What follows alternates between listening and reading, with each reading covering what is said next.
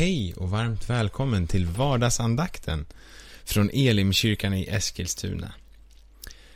Jag heter Erik Lindberg och det här är min andra dag som jag får eh, dela några ord och tankar med dig, med er, med ni som lyssnar.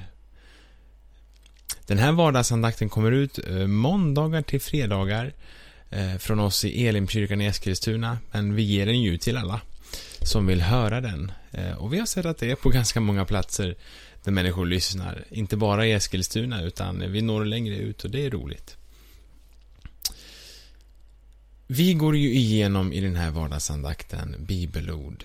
Ehm, I den här veckan så har vi gått igenom och kommer fortsätta gå igenom psalm 8, Saltaren 8. Och jag tänker att jag ska ta och läsa den för dig.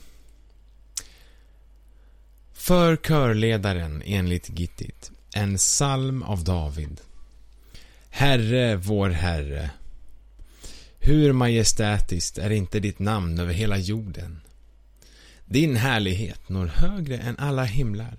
Och ut ur munnarna på barn och spädbarn har du instiftat makt för att tysta ovännen och hämnaren.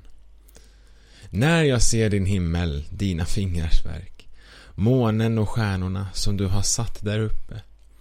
Vad är då en människa att du tänker på henne? En människoson att du lägger märke till honom. Du gjorde honom lite lägre än Gud och krönte honom med härlighet och ära. Du satte honom att härska över allt du har skapat. Du lade allt under hans fötter. Får, oxar, vilda djur, himlens fåglar, havets fiskar och allt som vandrar på havets stigar. Herre, vår Herre, hur majestätiskt är inte ditt namn över hela jorden. Det är den här eh, salmen som vi har jobbat med under veckan och idag, fredag, så har vi kommit till. Jag vet inte om du lyssnade igår. Eh, då gick vi igenom verserna 3 och lite grann in på 4. Så idag tänker jag eh, fortsätta vers 4 och vers 5. Då står det så här. När jag ser din himmel, dina fingrars verk, månen och stjärnorna som du har satt där uppe. Vad är då en människa att du tänker på henne? En människoson, att du lägger märke till honom.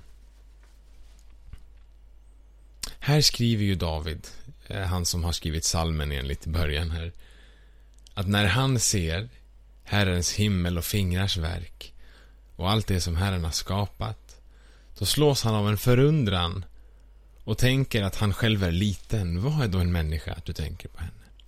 En människoson att du lägger märke till honom.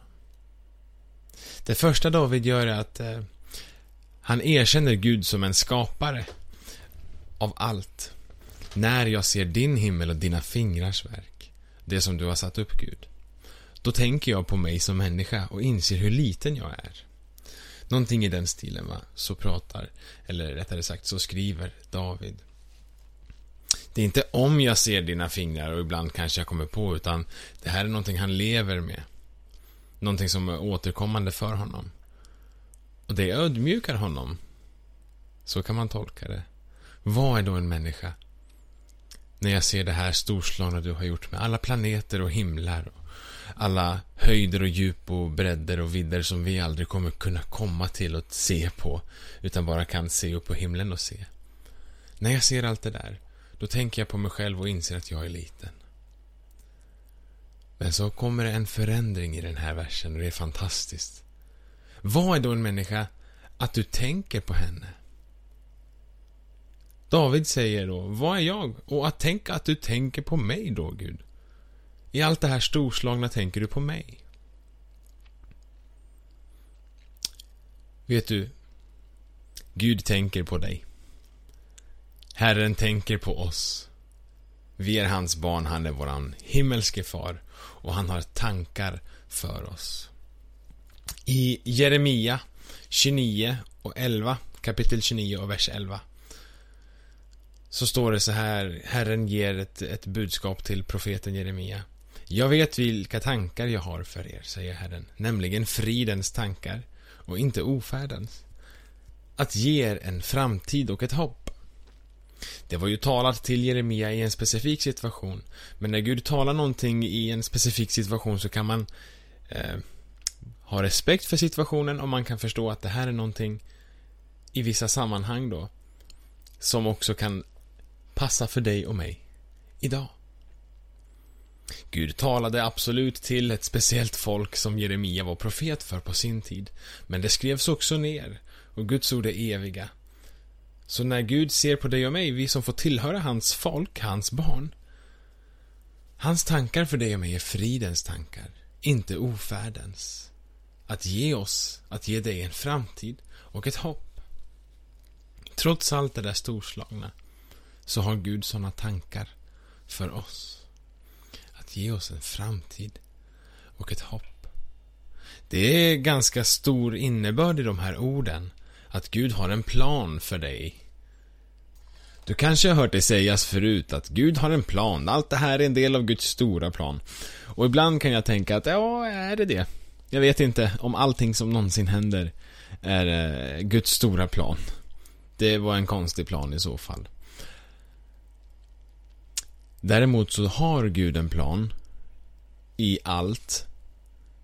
Inte att allt som händer är i enlighet med Guds plan, det tror inte jag att Guds vilja alltid sker här på jorden. Nej, den sker alltid i himlen. Och här finns en definitionsskillnad på jord och himmel.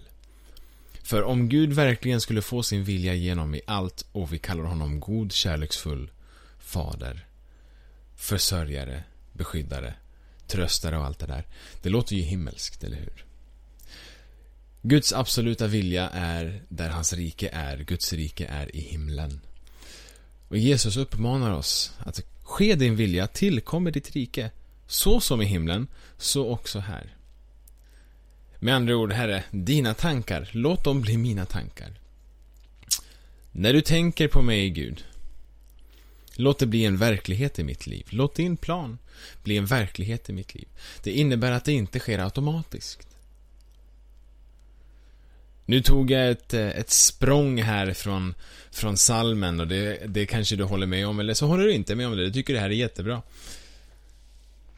Men en människa att Gud tänker på dig och mig. Han har en plan för dig och mig. Den är inte automatisk. Vi kan be om den och vi kan ställa oss i förfogande till, till Gud att säga använd mig i din plan, Gud. Låt din plan bli verklig i mitt liv tillkommer ditt rike, ske din vilja i mitt liv. Och det vi gör då, det är någonting som det står i evangelietexterna. Att söka Guds rike och hans rättfärdighet och det andra kommer komma till oss. Vad det där andra är, det kan nog variera från person till person i form av drömmar, mål, önskningar, plan, vilja att tjäna Gud. Guds rike och vilja är i alla fall det som kommer först enligt Nya Testamentets skrifter. Att vi ska först söka Guds vilja och då ska vi få allt det andra. Och när vi söker Guds vilja, då kan vi söka hans tankar för oss. Och då är det bra att veta det. Vad är Guds tankar för dig? Vad vill Gud egentligen med ditt liv? Många människor har blivit förlorade i tanken på vad är din vilja Gud för mitt liv? Och man gör varenda beslut i livet, i vardagen, blir en fråga om Guds vilja. Vilka skor ska jag ha på mig? Vilken tröja ska jag ha? Ska jag köra vänster eller höger? Ska jag ta på mig den här mössan eller inte? Ska jag söka det här jobbet eller inte? Ska jag lyssna på den här musiken eller inte? Gud, du måste svara mig i allt. Och jag tror inte att det är samma sak som att säga Gud, ske din vilja i mitt liv. Och vad Guds plan och tanke är för dig och mig tror jag inte vi finner just där, alltid. Ibland kan det vara väldigt specifikt. Men inte alltid. Utan jag tror att det fungerar så här ungefär. Att vi först och främst har, i Guds plan för ditt och mitt liv, är att vi ska ha en relation med honom. Det var därför han skapade människorna i början. Att gå med dem, att ha en relation till dem. Att vi skulle vara hans barn och han våran far och vi tillber honom. Det är den första och största planen. Det är grunden. Det finns ingenting mer basalt än det. Guds plan för ditt och mitt liv är att vara en del av ditt och mitt liv i en relation. Med den heligande genom Jesu Kristis eh, offer och uppståndelse från korset. har vi fått en plattform att kunna ständigt be till Gud. Vi behöver inte göra oss duktiga inför Herren på något sätt, utan vi kan alltid där vi är säga Jesus, nu ber jag. Far i himlen. Och sen så har vi våran bön till honom där. Det är grunden. Att vi involverar honom. Och sen så kan Gud bli specifik. Vi uppmanas att pröva saker och ting i enlighet med Guds ord. Exempelvis, ska jag stjäla något? Nej, det ska jag inte, för det är ju... För det första är det ju olagligt. Men den lagen kommer ju från att det är ett av Guds budord som, som han gav till Mose. Och likadant med, med mord och allting sånt här. Du känner till de här tio budorden. Vi kan uppmanas att lära känna Gud genom Bibeln. Och det är inte heller jätterätt, för det är en lång, lång, lång, lång bok. 66 böcker faktiskt, intryckt i ett enda. Som är spunna över väldigt många hundra år. Tusentals år faktiskt till och med. Så lång tid tog det för att skriva Bibeln. Så det är inte jättelätt att alltid få reda på vad är det Gud vill. Men jag tror att vi har fått en nyckelperson i frågan om detta. Och det är personen Jesus Kristus. Han säger om sig själv, jag gör ingenting som inte Fadern har uppenbarat för mig. Så säger Jesus. Att allt han gör sker i enlighet med Guds vilja. Och inget han gör, gör han utanför den, Guds viljan. Så om vi vill veta vad Gud har för ställning på saker och ting, då är det en bra första koll att kanske se, är det i enlighet med de tio budorden? Är det i enlighet med vad Jesus Kristus gjorde eller inte gjorde? Så om Gud säger till dig, upplever du, gå och stjäl en cykel. Då skulle jag säga nej, det är inte Guds vilja, för att det går emot att stjäla. Och om Gud då skulle, om du upplever att Gud säger till dig att Håll bitterhet mot den människan. Förlåt inte den där människan, för den gjorde något så hemskt. Och du måste eh, göra avstånd från den människan och aldrig förlåta. Det tror inte jag heller är Guds vilja, för så gjorde inte Jesus. Utan han uppmanar oss att förlåta varandra. Så som vi har fått förlåtelse. Jesu lärjungar frågar, hur många gånger ska jag förlåta? Räcker det med sju gånger? Jesus svarar nej, 70 gånger sju. Det, det, är inte specifikt den siffran som vi har i vår förlåtelsebank heller, utan det Jesus menar då är att du ska inte ha någon övre gräns. Du ska alltid förlåta. Bara ett exempel på vad är Guds vilja, vad är Guds tankar och vad är Guds plan. Men vet du? I allt det här, förlora dig inte i, i tolkningssvårighetstvister, utan det finns två saker som Jesus säger som, som eh, blir grunden för hela lagen och profeterna. Det här är filtret som vi läser allting igenom och det är vad Jesus säger. På det här vilar lagen och profeterna. Älska Gud av hela ditt hjärta och älska din medmänniska som dig själv. De här två sakerna uppmanar Jesus oss att göra. Och det då kan vi tolka som att det är det Gud uppmanar oss att göra också mot varandra men också i tolkningen av vad Guds vilja är. Att vi ska älska honom och sätta honom först. Eh, Gud får eh, den första tanken på min morgon kanske, jag ber på morgonen exempelvis. Eller ehm, jag vill ge min gåva till kyrkan genom att ge min tid eller om man vill ge eh, av, av ekonomiskt stöd till kyrkans verksamhet och sånt. Eller vad det nu kan vara. Och sen det andra, att älska din medmänniska som dig själv. Älska din broder och syster så som du älskar dig själv. Det är någonting som Jesus säger åt oss att, att det här är det som vilar. Guds eh, lag och profetiska skrifter vilar på just de här två. Allting summeras med det. Det filtret vi läser vad Guds vilja kan vara. Så ta med dig det här nu. Vad är Guds tankar för dig? Fridens tankar, inte ofärdens att han vill ge dig en framtid och ett hopp i relation med honom. Det är den grundläggande. Och sen kommer det andra. Vad sen då vill Gud? Se på personen Jesus och läs händelserna i filtret. Är det här att älska Gud och att älska medmänniskor? Gör jag det för kärlek till medmänniskor och kärlek till Gud? Eller för egen vinning? Eller för att ha rätt det jag nu gör, vad det nu än må vara? Upplever jag ett tilltal från Gud, filtrera då det genom det här.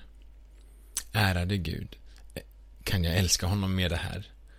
Kan jag visa kär, eh, kärlek till medmänniskor genom det här? Så hörni. Tack för att du har lyssnat och vi ses, eller rättare sagt vi hörs, på måndag.